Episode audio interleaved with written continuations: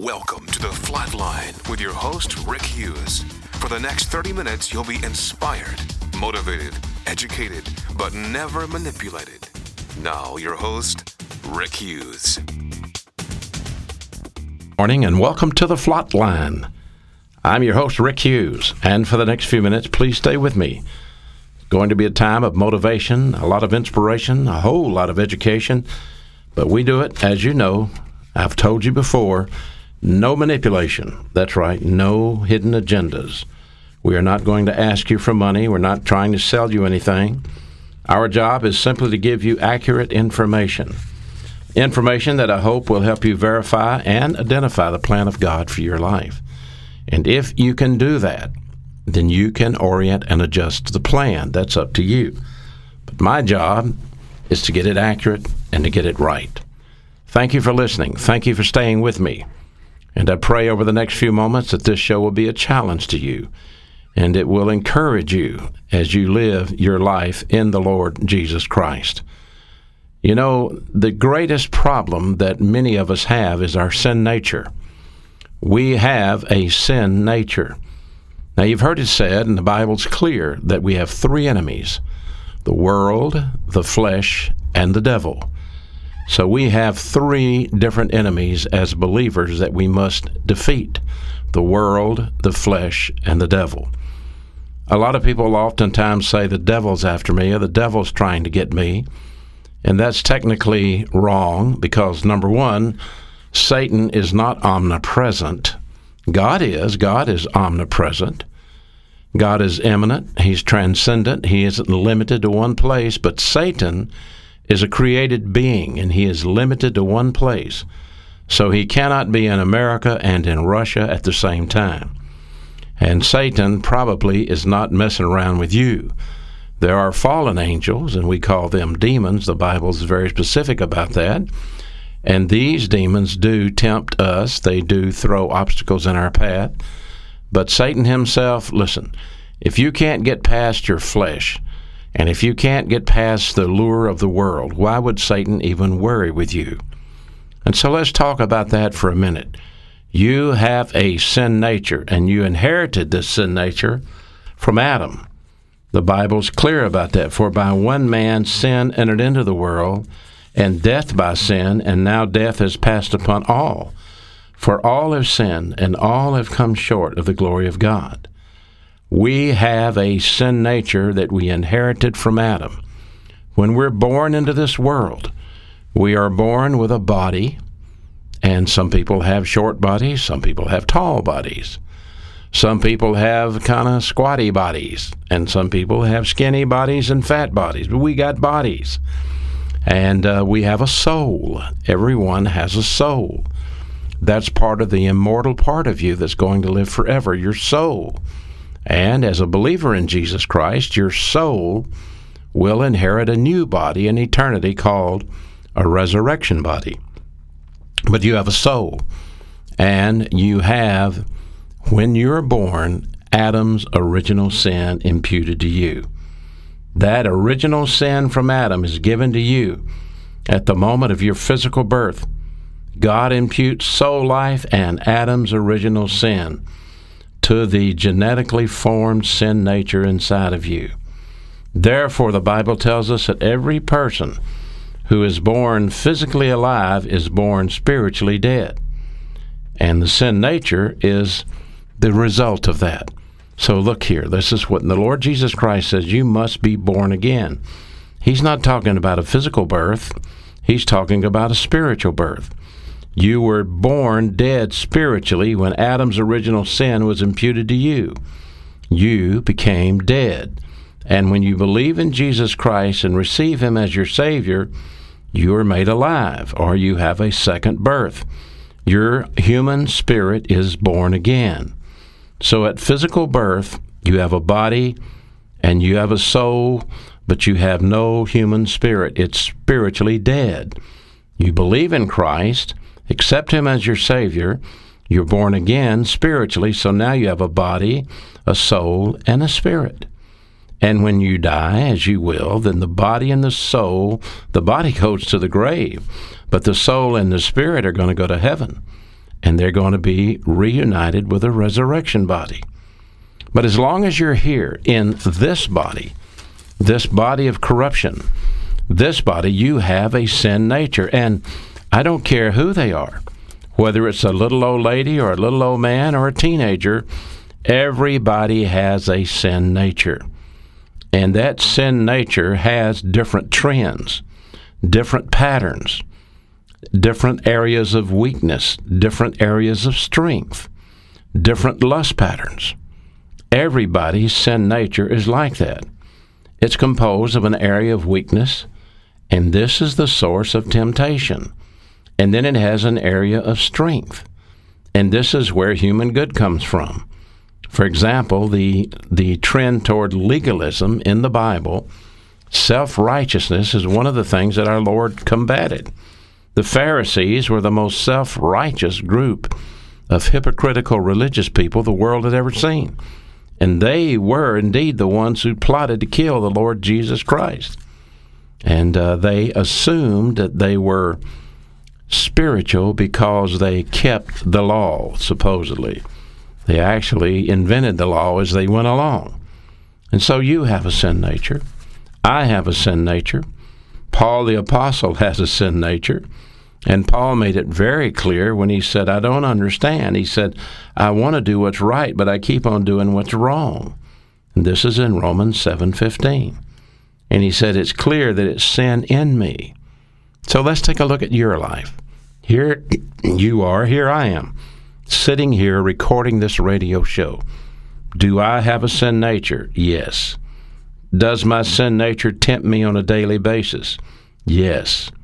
Does my sin nature cause me to sin? No. What causes me to sin is my volition.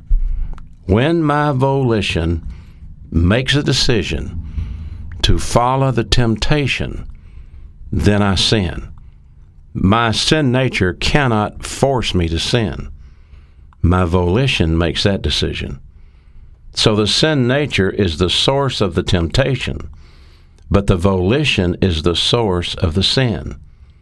Your sin nature cannot make you sin. It can only tempt you to sin. And if you choose to give in to your sin nature, then you cannot live the Christian life and serve God because the sin nature will dominate you, it will control you. And that doesn't mean you're not a Christian anymore. That's not what I'm saying. It's Christians that get out of fellowship with God are Christians who allow their sin nature to control them. Now, think about it this way if you draw two circles on a piece of paper, one of those circles could be your relationship with God through Jesus Christ your Lord. And it is an eternal relationship that's never going to change. So if you draw a circle and you put an X inside of that circle, that X is you. And you are in Christ Jesus. You're in the circle. And Jesus Christ our Lord said, I will never leave you. I will never forsake you. I give unto you eternal life, and you will never perish Neither shall any man ever pluck you out of my Father's hand. My Father, which gives you to me, is greater than all. The Lord Jesus Christ made that plain. And so you are in Christ, you're in the circle. But we can now draw another circle. And if we put an X in that circle, that circle could represent temporary fellowship with God. And that means that you can get out of that circle. Temporary fellowship with God is given when you are under control of the Holy Spirit, when He is controlling your life. But if the old sin nature is controlling your life, then the Bible says you are out of fellowship. You are carnal. You are fleshly.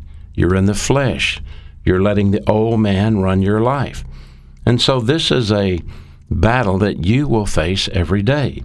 Will you let the sin nature control your life? or will you allow the Holy Spirit to control your life? Well, the answer for us is always dynamic and simple. When we know we've sinned, when we are aware that we have sinned, we go to God the Father and we admit our sin. That's problem solving device number one on the 10 problem solving devices list that we do. Rebound. Rebound is recovery from sin. When you sin, 1 John 1 9 makes it clear. If we will confess our sin, He is faithful and He is just to forgive us and to purify us from all of our wrongdoing. This is part of the problem in traditional Christianity today. This is not being taught. Spirituality is not being made plain. Thus, people are going to church. People are involved in worship service while they are, in fact, out of fellowship with God by unconfessed sin in their life. Heck, a lot of people don't even know what sin is. A lot of people say, well, I don't really sin because uh, I don't smoke and I don't drink and I don't say bad words. Listen, the Bible says there are mental attitude sins. You can commit a sin and never get out of your seat. You could be seated and thinking about that person that you hate, that person that you cannot stand, whether it's your neighbor or whether it's one of your in-laws or but you can't stand them and you hate them and the very thought of them makes the hair on the back of your neck stand up that's called bitterness. And when you have bitterness in your soul you are in fact sinning. It's a mental attitude sin. And you can commit a lot of different mental attitude sins. These sins can be jealousy bitterness, envy, sins like that, fear. And so you have to learn to control these things so that they do not control you. And when you commit a sin, you have to go to God and admit it. So let's assume you're seated there and you're thinking about this jerk that you hate, and all of a sudden you realize, hey, I'm sinning. I am sitting here wishing that this person would drop off the end of the earth. That's a sin. And until you go to God and admit the sin, you will be out of fellowship. Now, mental attitude sin, no one knows you did it, no one saw you do it. It's between you and God. It's the same way with lust or perversion. No one sees it. That's between you and God. But when you sin, you break fellowship with God. You do not break your relationship. You didn't lose your relationship with God because you sinned. You broke fellowship with God in time. Remember the two circles? One circle the X is in, that's your relationship with God, and that's eternal. The other circle is your fellowship with God, and that's temporal. Yes, you can get out of fellowship with God, but no, He's not going to kick you out of the relationship when you sin. He may discipline you and the, the Bible's clear about that, that there is discipline associated with sin. In Romans 12 6, it talks about those whom God loves, he disciplines and he scourges with a whip. And so when we succumb to temptation, when we give in to temptation, we move into carnality. And if we don't confess the sin, then we are asking for discipline for God. So, mental, excuse me, mental attitude sins are one way that the sin nature controls your life. Another way could be a sin of the tongue. And this is very obvious. This takes place a lot of times. Sins of the tongue. And a sin of the tongue is you could be called slander, mal- malicious gossip, maligning, lying. It could be a lot of different things. So if you have jealousy or, or hatred or bitterness in your heart, in your thoughts, and now you begin to talk about that person that's the object of your hatred, then your tongue can become a lethal instrument of a chain of verbal sins in your life. Your tongue can be very vicious. It can be a vile form of carnality. You can get into sins of the tongue casually, thoughtlessly, haphazardly, even stupidly. But more often than not, your motivation is circulated from some sort of hatred, vindictive mental attitude sin. Don't ever be lured into talking about another person. If someone is talking to you and says, What do you think about old Joe Blow? It is not your position to answer that. If they ask you a question like that, you can say one or two things. What do you think about old Joe Blow? Or, I would rather not discuss Joe Blow. Let's discuss ourselves. See, we're not in the business of talking about other people. When we talk about other people, we sometimes malign them. When we talk about other people, we are gossiping about them. We can spread a lie that may not be true. We can spread rumors. Sometimes we uh, gossip, and, and then sometimes we slander. You repeat a lie, you gossip. You repeat the truth, and you can slander a person. So you have to avoid that. The Bible says don't do that. Don't let your tongue get you out of fellowship with God. Maligning, judging, vilifying someone, it's become the object of your hatred, is wrong. And so today I want to challenge you if you've got someone in your mind that you can't stand, if you've been talking about that person to another, if you have slandered that person to another, if you have maligned that person to another, you need to confess that sin to God. Those unkind things you said about another person might be true, but that's not the point. You're still committing the sin of judging, and you are superimposing your authority over God's authority. That's why the Bible says in Romans 12 19, never take revenge. Let God handle it. Listen to this vengeance is mine, I will repay, says the Lord. If you are trying to get even with someone because you're jealous of them, you're really doing that person a favor. Because when you malign them and talk about them and slander them and run them down, they're going to get blessing. Because the Bible says, don't judge lest you be judged. Because the way you measure, it's going to be measured back to you again. You can read it in Matthew 7, the first few verses. Actually, God will bless them because, and He will curse you because you can't keep your nose out of their business. The monkey over in Africa called the proboscis monkey that has that two or three foot long nose, that can be you. So when you see somebody doing something you don't understand, don't go running to someone and say, Do you know what I saw? I saw, oh, so and so do. It's none of your business. You let the Lord handle it. If this is a child of God, God can handle his own children without you having to handle it for him. You want to be a miserable Christian? You just continue to malign people, continue to judge people, and you will find yourself the most miserable person in the world. You're asking for it because this is one of the seven sins that God says he hates in Proverbs 6:16 through 19. That's right. Seven sins God says he hates in Proverbs 6:16 through 19. And it's not the stupid movie that they came out with about the seven sins, uh, some goofy thing. No, this is the real deal. And one of them is sticking your nose in someone else's business. So we have sins of the tongue, we have mental attitude sins, and we have overt sins. These can be a source of discipline as well.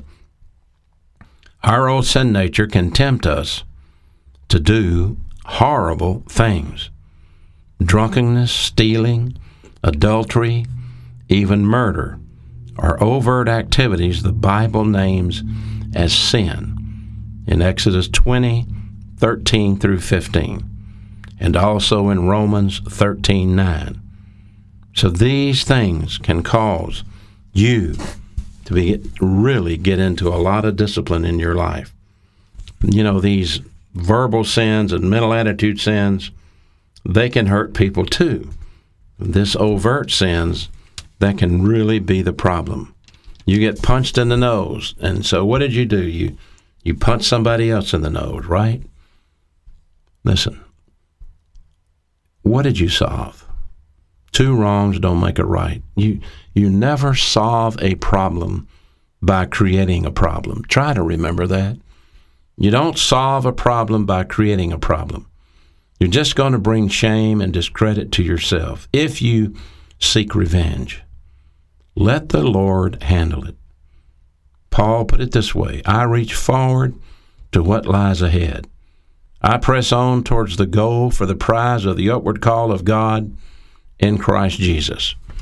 God's plan for each one of us is to advance, to move to be a mature believer, to glorify Jesus Christ to the maximum in our life.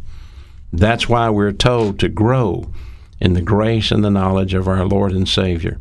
That's why we're told to study to show ourselves approved unto God, a workman that needeth not to be ashamed. Your old sin nature, you got it.